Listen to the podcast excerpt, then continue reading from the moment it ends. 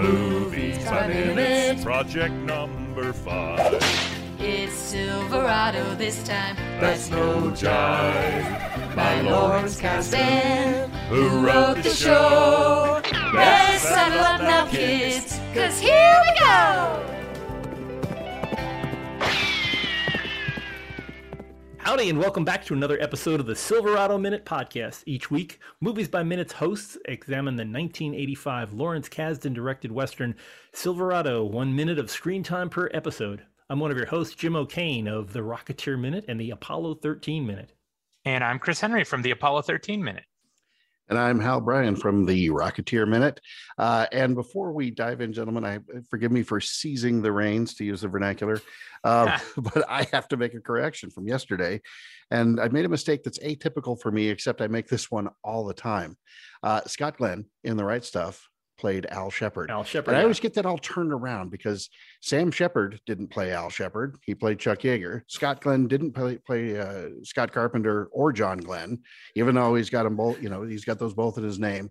It's just a mess. They should have uh, cast entirely different people. It should have cast unknowns to make it simpler on me, you know, here 40 years later. But Yeah, and- anyway, we apologize for the inconvenience. Uh, those of you who know me, which is I- not many, know that's out of character. I always mix that that Jerry Sherrod guy up who was playing uh, Werner von Braun. That's the one that messes me. But don't don't look for it in IMDb. I'm kidding. Uh, well, um, uh, in today's episode, we're we're looking at uh, dead Richard Jenkins in the in the middle of the road who uh, dared cross paths with uh, an uncaffeinated uh, Sheriff Cobb, and uh, Sheriff Cobb starts out by uh, by lying to uh, Linda Hunt by saying, "I never enjoy killing a man," because like Right. he, he didn't even spill a drop of coffee when he was doing that. Um, and uh, we get a we get a brief scene of uh, the introduction of Slick, the uh, the gambler, and uh, ending with a great uh, a great push in on uh, Kevin Kline with a dis- a disbelieving Alan Carp uh, Alan Shepard or J- Scott Glenn. That's who it is. yes, Scott Glenn. Scott Glenn. Uh, saying you used to ride with this guy.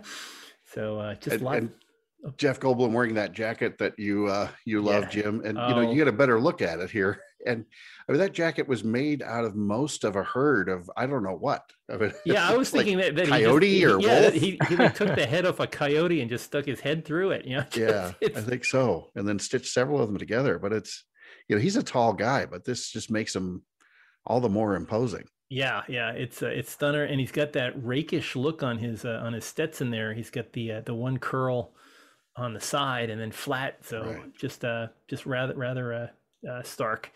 And uh I can't figure out what kind of a, a great leather band he's got on it, but definitely, and he's you know he he is wearing a tie first thing in the morning, so very very impressive. Sure. Uh, if I'm not sure how uh, anachronistic that is. Uh, I, I just love the fact. I mean, I think it's all part about it creating this presentable image, and uh, you know he's an honest guy because he he says he's honest, Yeah. and that's always uh, a dead giveaway. You know, I'm a gambler who would like to run an honest game in your town. Is it, you know he has this line, and it's like, oh, you want to run an honest game? Well, good. You know, if you hadn't said that, we might have uh, mistrusted you slightly. yes, uh, he wants to open a pawn shop with low interest rates. Uh, Yes, exactly. But an honest one. yeah, An honest one. Just here for the little guy. uh, it, it- there's a whole bunch of fashion statements going on. I, I know that we've had uh, uh, Tierney was on earlier in the uh, in the series talking about she loves talking fashion with uh, with Megan Coleman, but uh, I, I have to say I want I, I don't know if it's a, it's kind of a toss up between wanting uh, Jeff Goldblum's jacket or that fantastic gold vest that uh, that Brian Dennehy is wearing. It's so it just you, you know it's it's a sunshiny day when you're wearing a vest like that. It's, Yes. amazing uh, five button vest and uh, he fills it out amply but just yeah he looks very comfortable in it. And you know, I know this is. I mean, it's it's it's just on the nose, but it. Uh, as soon as you pointed that out, I looked at that, and you could see uh, you could see Gert Frobe wearing that Yes. uh, on the golf course in Goldfinger. oh my you know, goodness yes, very yes. easily. That would set off uh, set off his outfit just right. yeah yeah i mean he's he could this is you know years before a titleist 3 ever came out so um but yeah it's uh it, it's stunning the whole the whole scene everybody everybody's got something on that i'd want to wear i think i do have a uh a, it's uh, kind of a second generation members only jacket that uh, Scott uh, Glenn is wearing there, but I have I have a jacket that's not too dissimilar from it. Um, and uh, I I haven't been able to sport that ascot look that uh, that Kevin Kline has here. I just I don't think I could uh, I could pull that off. But it's, uh, Sort of Fred from Scooby Doo. Uh, Yeah, yeah. That, that kind of look.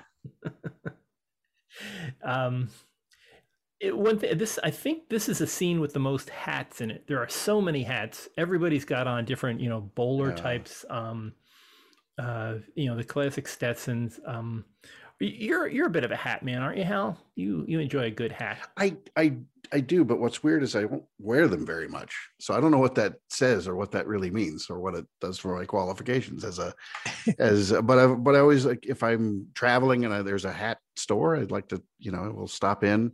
There was a, there was actually a really nice uh, uh, sort of old school uh, hat haberdashery here in Oshkosh right when I moved here, but then just a few months after I got here, it was closing. So I went in and stocked up on a few things. And every once in a while, you'll see me out and about wearing something, but but uh, never at work for some reason. Hmm. It's Um, interesting. I- I've been I've only ever been to a few hat stores, but there's always like like great nuggets of history in them for some Yeah. reason. Like I, I don't know why, uh, other than I, I don't know why, but there's always just like really cool local history in those sometimes. Yeah, you know, and there's so many uh, when you when you look at this, there's so many ways of personalizing hats. I mean, you've got the uh, the different headbands, the different type of gear you can you can have on it. And it's Right. winter time here, so most of them are wearing the felt hats. Um, in the in the summer, I have a I have a straw Stetson that that I, I wear when I'm you know out working on the working on the yard here. Being in Texas, it gets a little bit steamy. But it, and other great thing with Texas is it's this is one of the few places you can get away with wearing a cowboy hat and not looking like a poser, even though most of the people Right. wearing cowboy hats are posers, right? Well, aren't you? Uh, you know, when you moved to Texas, weren't you just issued a Stetson like as Yeah, you I- crossed the border? That was requirement at the welcome center. They were just, you know, you're a seven and a half, aren't you, big head? Here you go. Right, Yeah. exactly. You look Was like moving to and a half- Wisconsin. Here's a here's a big bag of cheese. Yeah, yeah. So I envision, yeah, moving to Texas is like it looks like you're a seven and a half Stetson and gun. Here you go. Yeah, here you Sweet. go. yeah. uh, You want a wheel gun? Here you are. Yeah. yeah. Yeah. Say yeah, Wisconsin, you get the beer and cheese treatment. Yeah. So, yeah. More sausage? No. What do you mean? What do you mean? No more sausage? Yeah. It's, Yeah. uh, I, I find though I, I'm mostly a uh, I'm mostly a gimme cap a uh, a baseball cap wearing guy. I have a couple of favorites. I have a I, I have a I have a NASA hat that I wear to all the launches that I go to, and it's very very beat up, and it has like pins stuck in it from different missions and things.